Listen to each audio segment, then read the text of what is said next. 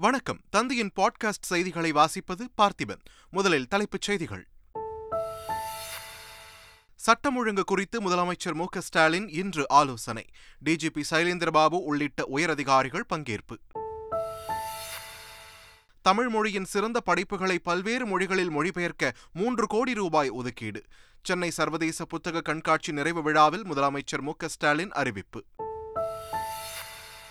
திரிபுரா மாநிலத்தில் பிப்ரவரி பதினாறாம் தேதி சட்டப்பேரவை தேர்தல் நடைபெறும் என அறிவிப்பு.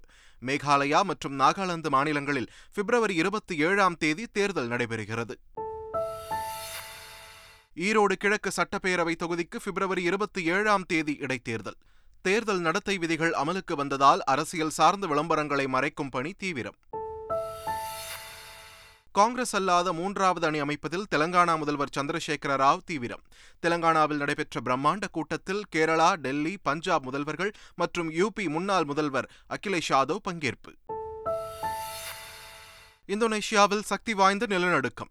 ரிக்டர் அளவுகோலில் ஏழு புள்ளி இரண்டாக பதிவு. கட்டடங்கள் மற்றும் வீடுகள் குலுங்கியதால் மக்கள் வீதிகளில் தஞ்சம்.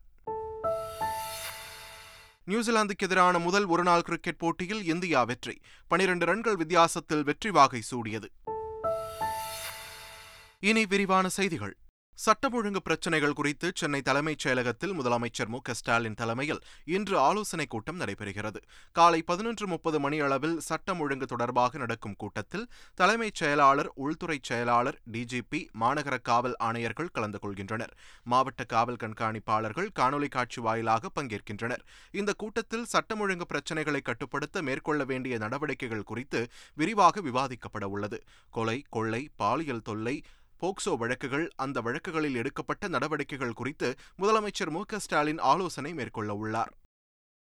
சிறந்த தமிழ் நூல்களை உலக மொழிகளிலும் இந்திய மொழிகளிலும் மொழியாக்கம் செய்ய மொழிபெயர்ப்பு மானியமாக மூன்று கோடி ரூபாய் வழங்கப்படும் என்று முதலமைச்சர் மு ஸ்டாலின் அறிவித்துள்ளார்.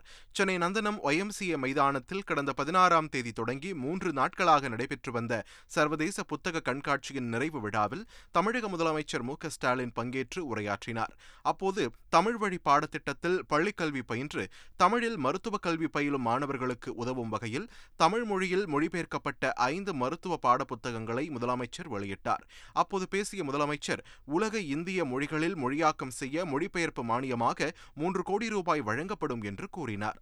எப்பொழுது தரமான நூல்கள் மொழிபெயர்க்கப்பட்டு வருகிறதோ அப்பொழுது நம்முடைய மொழியும் வளம் பெறும் சொற்களும் வலிமை பெறும். புதிய இலக்கியங்கள் மட்டுமல்ல புதிய சிந்தனைகளும் புதிய சொற்களும் கிடைக்கும். காலந்தோறும் புதிய புதிய சொற்கள் உருவானால்தான் மொழியின் காலமும் நீடிக்கும். தமிழ் மொழியை உலகெங்கும் எடுத்துச் செல்லும் வகையில் தமிழ் மொழியின் சிறந்த படைப்புகளை உலக மொழிகளிலும் இந்திய மொழிகளிலும் மொழியாக்கம் செய்ய தமிழ்நாடு அரசால் மொழிபெயர்ப்பு மானியமாக மூன்று கோடி ரூபாய் டிரான்ஸ்லேஷன் கிராண்ட் வழங்கப்படும் என்பதையும் இந்த நிகழ்ச்சியின் வாயிலாக அறிவிக்க நான் விரும்புகிறேன். தந்தை பெரியாரின் சிந்தனைகள் இருபத்தி ஓரு மொழிகளில் மொழிபெயர்க்கப்பட உள்ளதாகவும் முதலமைச்சர் மு ஸ்டாலின் தெரிவித்தார். தந்தை பெரியார் ஒரு உலக தலைவர். அவரது சிந்தனைகள் உலகம் முழுவதும் பொருந்தக்கூடியவை. உலக முழுமைக்கும் பொதுவானவை. அத்தகைய பெரியாரின் சிந்தனைகளை உலக மொழிகளையும் இந்திய மொழிகளையும் உள்ளடக்கி இருபத்தோரு மொழிகளில் மொழிபெயர்த்து வெளியிட இருக்கிறோம். அதற்கான அடிப்படை பணிகள் தொடங்கி இருக்கின்றன. தமிழ் நூல்களை ஆங்கிலம் மலையாளம் தெலுங்கு கன்னடம் ஆகிய மொழிகளிலும் வெளியிட்டுள்ளோம். பல்வேறு மொழிகளிலும் உள்ள நூல்களை தமிழில் கொண்டு வரவும் திட்டமிட்டுள்ளோம். இந்த பணிகள் கடந்த ஒன்றரை ஆண்டுகளாக வேகமாக நடைபெற்று வருகின்றன. இவற்றுக்கெல்லாம் மகரம் சூட்டக்கூடிய வகையில் இந்த பன்னாட்டு புத்தக காட்சியை சென்னையில் தொடங்கி இருக்கிறோம் உலகளாவிய அளவில் ஜெர்மனி இங்கிலாந்து இத்தாலி சீனா ஆகிய நாடுகளில் நடைபெறும் இது போன்ற புத்தக காட்சியானது இப்பொழுது சென்னையில் தொடங்கி இருக்கிறது இதனை ஆண்டுதோறும் நடத்தி மிகப்பெரிய அளவில் வளர்த்தெடுக்க வேண்டும் என்பதை பள்ளி கல்வித்துறைக்கு என்னுடைய வேண்டுகோளாக எடுத்து வைக்க நான் விரும்புகிறேன். ஈரோடு கிழக்கு சட்டப்பேரவை தொகுதிக்கு வருகிற பிப்ரவரி இருபத்தி ஏழாம் தேதி இடைத்தேர்தல் நடைபெறும் என்று இந்திய தேர்தல் ஆணையம் அறிவித்துள்ளது. மூன்று மாநில தேர்தல் குறித்து டெல்லியில் தலைமை தேர்தல் ஆணையர் ராஜீவ்குமார் செய்தியாளர்களை சந்தித்தார். அப்போது திரிபுரா நாகாலாந்து மற்றும் மேகாலயா ஆகிய மூன்று மாநில சட்டப்பேரவை தேர்தலுக்கான தேதிகளை அவர் அறிவித்தார். அறுபது தொகுதிகளை கொண்ட திரிபுரா மாநிலத்திற்கு சட்டப்பேரவை தேர்தல் பிப்ரவரி பதினாறாம் தேதி நடைபெறும் என்று அறிவிக்கப்பட்டுள்ளது.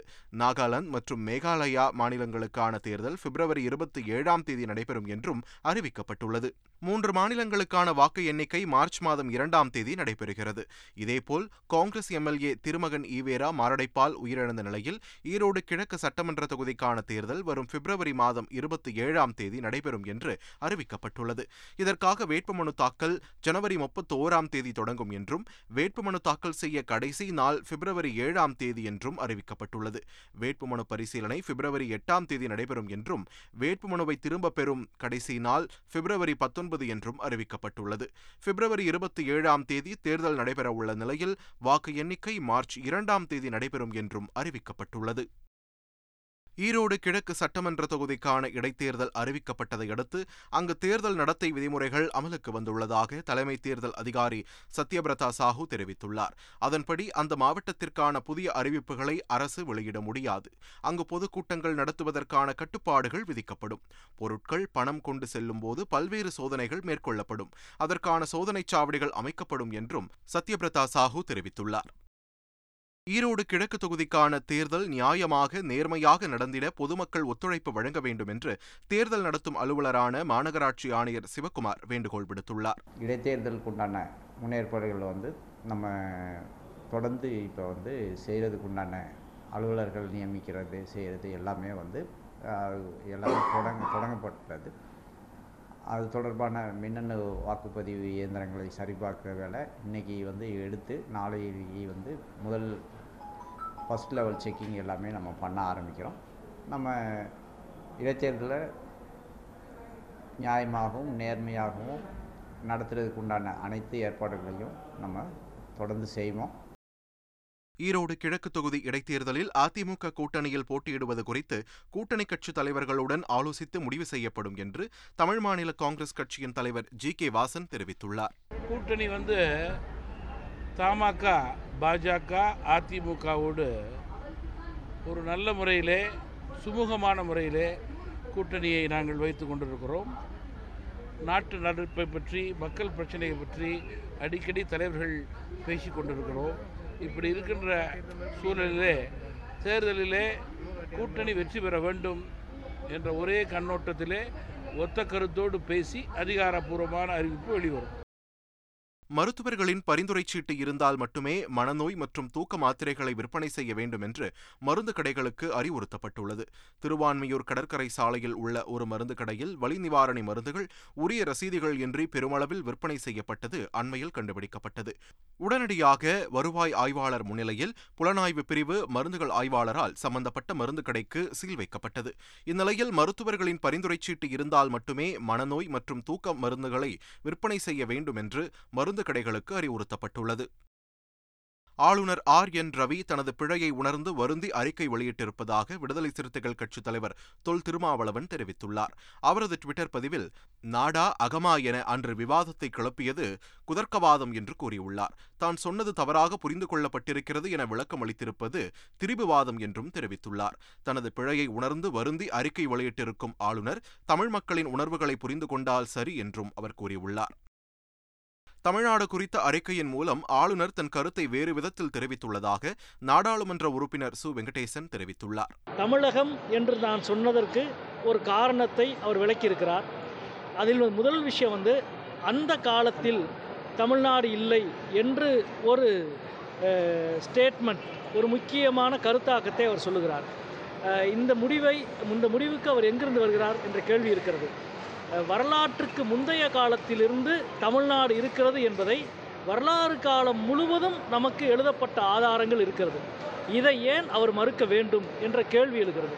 இதை மறுப்பதன் மூலம் அவர் தொடர்ச்சியாக ஏற்கனவே வலியுறுத்தி வந்ததைத்தான் இந்த விளக்கறிக்கையிலும் வேறு விதத்தில் வலியுறுத்துகிறார் என்பதை நான் வந்து நாம் புரிந்து கொள்ள வேண்டியிருக்கிறது. இன்றைய விளக்க அறிக்கையும் வந்து தான் தவறுதலாக புரிந்து கொள்ளப்பட்டதாக அவர் சொல்கிறார். உண்மை அதுவல்ல. தவறுதலான கருத்தோட்டத்திலிருந்தே மீண்டும் மீண்டும் அவர் தனது கருத்தை வெளிப்படுத்துகிறார் என்று நான் நினைக்கிறேன். தெலங்கானாவில் நான்கு மாநில முதல்வர்கள் பங்கேற்ற பாரதிய ராஷ்டிரிய சமிதி கட்சியின் பிரம்மாண்ட பொதுக்கூட்டம் நடைபெற்றது. தேசிய அரசியலில் கவனம் செலுத்தும் தெலுங்கானா முதல்வர் சந்திரசேகர ராவ் பாரதிய ராஷ்டிரிய சமிதி கட்சியை தொடங்கினார். கட்சியின் முதல் பொதுக்கூட்டம் கம்மம் மாவட்டத்தில் பிரம்மாண்டமாக நடைபெற்றது. பொதுக்கூட்டத்தில் சந்திரசேகர ராவுடன் கேரள முதலமைச்சர் பினராயி விஜயன் டெல்லி முதல்வர் கெஜ்ரிவால் பஞ்சாப் முதல்வர் பகவந்த் மான் மற்றும் சமாஜ்வாதி கட்சி தலைவர் அகிலேஷ் யாதவ் உள்ளிட்டோர் பங்கேற்றனர். பொதுக்கூட்டத்தில் பேசிய தலைவர்கள் எதிர்க்கட்சிகள் ஆளும் மாநிலங்களை மத்திய பாஜக அரசு இம்சிப்பதாக குற்றம் சாட்டினார். பிரதமர் மோடி பஞ்சாப் டெல்லி தமிழ்நாடு கேரளா மற்றும் தெலங்கானாவில் ஆளுநர்கள் மூலம் தடைகளை உருவாக்குகிறார் என்றும் அரவிந்த் கெஜ்ரிவால் குற்றம் சாட்டினார். தங்கள் கட்சியால் முன்மொழியப்படும் அரசு ஆட்சியில் அமர்ந்தால் நாடு முழுவதும் விவசாயிகளுக்கு இலவசமாக மின்சாரம் வழங்கப்படும் என்றும் சந்திரசேகர ராவ் தெரிவித்தார். இந்த பிரம்மாண்ட கூட்டம் மூன்றாவது அணியை உருவாக்கும் சந்திரசேகர ராவின் முயற்சியாக பார்க்கப்படுகிறது. இந்திய வெளி விவகாரத்துறை அமைச்சர் ஜெய்சங்கர் இலங்கைக்கு அரசியல் பயணம் மேற்கொள்ள உள்ளார். இலங்கை வரும் இந்திய அமைச்சர் ஜெய்சங்கர் அந்நாட்டு அதிபர் பிரதமர் மற்றும் வெளிவிவகார அமைச்சர் ஆகியோரை சந்தித்து கலந்துரையாடுவார் என்று தகவல்கள் வெளியாகியுள்ளன. டெல்லியில் இருபத்தி ஆறாம் தேதி நடைபெறவுள்ள குடியரசு தின விழாவில் ஐம்பது போர் விமானங்கள் பங்கேற்கின்றன. எகிப்து படைப்பிரிவும் அணிவகுப்பில் கலந்து கொள்கிறது. இதனை பார்வையிட பொதுமக்களுக்கு முப்பத்தி இரண்டாயிரம் டிக்கெட்டுகள் ஆன்லைனில் விற்பனை செய்யப்படுவதாக மத்திய அரசு தெரிவித்துள்ளது. இந்த விழாவில் சிறப்பு விருந்தினராக எகிப்து அதிபர் அப்தெல் பட்டா அல் சிசி கலந்து கொள்கிறார். கடமை பாதை என்று இப்போது பெயர் சூட்டப்பட்டுள்ள ராஜபாதையில் கண்கவர் அணிவகுப்பு நடைபெறுகிறது. அப்போது வானில் இந்தியாவின் ஐம்பது போர் விமானங்கள் அணிவகுத்து வீர சாகசங்களில் ஈடுபடும் என்று மத்திய அரசு தெரிவித்துள்ளது. முதல் முறையாக குடியரசு தின விழாவில் பங்கேற்க அதிகாரப்பூர்வமாக அழைக்கப்படுகிறவர்களுக்கு அழைப்புகள் ஆன்லைன் வழியாக அனுப்பி வைக்கப்படுகின்றன. திருப்பூர் அருகே பொது கிணற்றில் விஷம் கலந்ததாக குற்றச்சாட்டு எழுந்த நிலையில் கணவன் மனைவியை போலீசார் தேடி வருகின்றனர். வெள்ளக்கோவில் அருகே உப்புப்பாளையம் திருமங்கலத்தைச் சேர்ந்தவர் மகேந்திரன். ஊர் பொதுமக்களுக்கென உள்ள கிணற்றில் இருந்து தண்ணீர் திறந்துவிடும் வேலை பார்த்து வருகிறார். சம்பவத்தன்று இவர் மோட்டார் போட சென்றபோது அதே ஊரைச் சேர்ந்த சண்முகம் மற்றும் அவரின் மனைவி பத்மாவதி ஆகிய இரண்டு பேரும் கிணற்றுக்குள் எதையோ ஊற்றுவதை பார்த்துள்ளார். இதுகுறித்து அவர்களிடம் கேட்டபோது இருவரும் கொலை மிரட்டல் விடுத்ததாக கூறப்படுகிறது. கிணற்றின் அருகே விஷ பாட்டில் ஒன்று கிடந்த நிலையில் கிணற்றில் விஷம் கலந்திருக்கலாம் என்று கூறப்படுகிறது. இதுகுறித்து மகேந்திரன் அளித்த புகாரின் பேரில் சண்முகம் மற்றும் பத்மாவதி மீது போலீசார் வழக்கு பதிவு செய்து அவர்களை தேடி வருகின்றனர். மேலும் கிணற்றில் இருந்த தண்ணீர் ஆய்வுக்காக கோவையில் உள்ள ஆய்வுக்கூடத்திற்கு அனுப்பி வைக்கப்பட்டுள்ளது. இந்தோனேஷியாவின் வடமேற்கு பகுதியில் அமைந்துள்ள வடக்கு மலுகு மாகாணத்தில் நேற்று பயங்கர நிலநடுக்கம் ஏற்பட்டது. அங்குள்ள டொபேலோ நகரை மையமாக கொண்டு ஏற்பட்ட இந்த நிலநடுக்கம் ரிக்டர் அளவுகோலில் ஏழு புள்ளி இரண்டு புள்ளிகளாக பதிவானது. இந்த நிலநடுக்கம் கடலுக்கு அடியில் நூற்றி ஐம்பது கிலோமீட்டர் ஆழத்தில் மையம் கொண்டிருந்ததாக அமெரிக்க புவியியல் ஆய்வு மையம் தெரிவித்தது. சில வினாடிகளுக்கு நீடித்த நிலநடுக்கம் டொபேலோ மற்றும் அதனை சுற்றியுள்ள பல நகரங்களை உலுக்கியது. நிலநடுக்கத்தின் போது வீடுகள் கடைகள் உள்ளிட்ட கட்டடங்கள் பயங்கரமாக குலுங்கின. இதனால் கடும் பீதியடைந்த மக்கள் அலறியடித்துக் கொண்டு கட்டடங்களை விட்டு வெளியேறி வீதிகளில் தஞ்சமடைந்தனர். கடலுக்கு அடியில் பயங்கர நிலநடுக்கம் ஏற்பட்ட போதிலும் அங்கு சுனாமி எச்சரிக்கை எதுவும் விடுக்கப்படவில்லை. நியூசிலாந்துக்கு எதிரான முதல் ஒருநாள் கிரிக்கெட் போட்டியில் இந்திய அணி போராடி பனிரெண்டு ரன்கள் வித்தியாசத்தில் த்ரில் வெற்றி பெற்றது. ஹைதராபாத்தில் நடைபெற்ற போட்டியில் முதலில் பேட் செய்த இந்திய அணி ஐம்பது ஓவர்களில் எட்டு விக்கெட்டுகள் இழப்பிற்கு முன்னூற்று நாற்பத்தி ஒன்பது ரன்கள் குவித்தது. அபாரமாக விளையாடி முதல் இரட்டை சதத்தை பதிவு செய்த சுப்மன் கில் இருநூற்று எட்டு ரன்கள் குவித்தார். பின்பு விளையாடிய நியூசிலாந்து அணி தொடக்கத்தில் விக்கெட்டுகளை இழந்து தடுமாறியது. பின்வரிசையில் களமிறங்கிய பிரேஸ்வெல் மற்றும் சாண்ட்னர் இந்திய அணியின் பந்து வீச்சை பதம் பார்த்த நிலையில் பிரேஸ்வெல் அபார சதம் விளாசினார். வெற்றிக்காக இறுதி வரை போராடிய இந்திய அணி நியூசிலாந்து அணியை முன்னூற்று முப்பத்தி ஏழு ரன்களுக்கு ஆல் அவுட் ஆக்கியது. இதனால் பனிரெண்டு ரன்கள் வித்தியாசத்தில் த்ரில் வெற்றி பெற்ற இந்திய அணி தொடரில் ஒன்றுக்கு பூஜ்ஜியம் என்ற கணக்கில் முன்னிலை பெற்றது. பத்தொன்பது வயதிற்குட்பட்டோருக்கான மகளிர் டி டுவெண்டி உலகக்கோப்பை தொடரில் இந்திய அணி சூப்பர் டுவெல் சுற்றுக்கு தகுதி பெற்றது. பெனோனியில் நடைபெற்ற குரூப் டி பிரிவு போட்டியில் இந்தியா ஸ்காட்லாந்து அணிகள் மோதின. முதலில் பேட் செய்த இந்திய மகளிர் அணி இருபது ஓவர்களில் நான்கு விக்கெட்டுகள் இழப்பிற்கு நூற்று நாற்பத்தி ஒன்பது ரன்கள் சேர்த்தது. பின்பு விளையாடிய அயர்லாந்து அணி அறுபத்தாறு ரன்களுக்கு சுருண்டதால் எண்பத்து மூன்று ரன்கள் வித்தியாசத்தில் இந்திய மகளிர் அணி வெற்றி பெற்றது. இதன் மூலம் குரூப் டி பிரிவில் ஆறு புள்ளிகளுடன் முதலிடம் பிடித்த இந்திய மகளிர் அணி சூப்பர் டுவெல் சுற்றுக்கு தகுதி பெற்றது. மீண்டும் தலைப்புச் செய்திகள். சட்டம் ஒழுங்கு குறித்து முதலமைச்சர் மு ஸ்டாலின் இன்று ஆலோசனை. டிஜிபி சைலேந்திரபாபு உள்ளிட்ட உயரதிகாரிகள் பங்கேற்பு. தமிழ் மொழியின் சிறந்த படைப்புகளை பல்வேறு மொழிகளில் மொழிபெயர்க்க மூன்று கோடி ரூபாய் ஒதுக்கீடு. சென்னை சர்வதேச புத்தக கண்காட்சி நிறைவு விழாவில் முதலமைச்சர் மு ஸ்டாலின் அறிவிப்பு. திரிபுரா மாநிலத்தில் பிப்ரவரி பதினாறாம் தேதி சட்டப்பேரவை தேர்தல் நடைபெறும் என அறிவிப்பு. மேகாலயா மற்றும் நாகாலாந்து மாநிலங்களில் பிப்ரவரி இருபத்தி ஏழாம் தேதி தேர்தல் நடைபெறுகிறது. ஈரோடு கிழக்கு சட்டப்பேரவை தொகுதிக்கு பிப்ரவரி இருபத்தி ஏழாம் தேதி இடைத்தேர்தல். தேர்தல் நடத்தை விதிகள் அமலுக்கு வந்ததால் அரசியல் சார்ந்த விளம்பரங்களை மறைக்கும் பணி தீவிரம். காங்கிரஸ் அல்லாத மூன்றாவது அணி அமைப்பதில் தெலங்கானா முதல்வர் சந்திரசேகர ராவ் தீவிரம். தெலங்கானாவில் நடைபெற்ற பிரம்மாண்ட கூட்டத்தில் கேரளா டெல்லி பஞ்சாப் முதல்வர்கள் மற்றும் யூபி முன்னாள் முதல்வர் அகிலேஷ் யாதவ் பங்கேற்பு. இந்தோனேஷியாவில் சக்தி வாய்ந்த நிலநடுக்கம். ரிக்டர் அளவுகோலில் ஏழு புள்ளி இரண்டாக பதிவு. கட்டடங்கள் மற்றும் வீடுகள் குலுங்கியதால் மக்கள் வீதிகளில் தஞ்சம். நியூசிலாந்துக்கு எதிரான முதல் ஒருநாள் கிரிக்கெட் போட்டியில் இந்தியா வெற்றி. பனிரெண்டு ரன்கள் வித்தியாசத்தில் வெற்றி வாகை சூடியது. இத்துடன் தந்தியின் பாட்காஸ்ட் செய்திகள் நிறைவு பெறுகின்றன. வணக்கம்.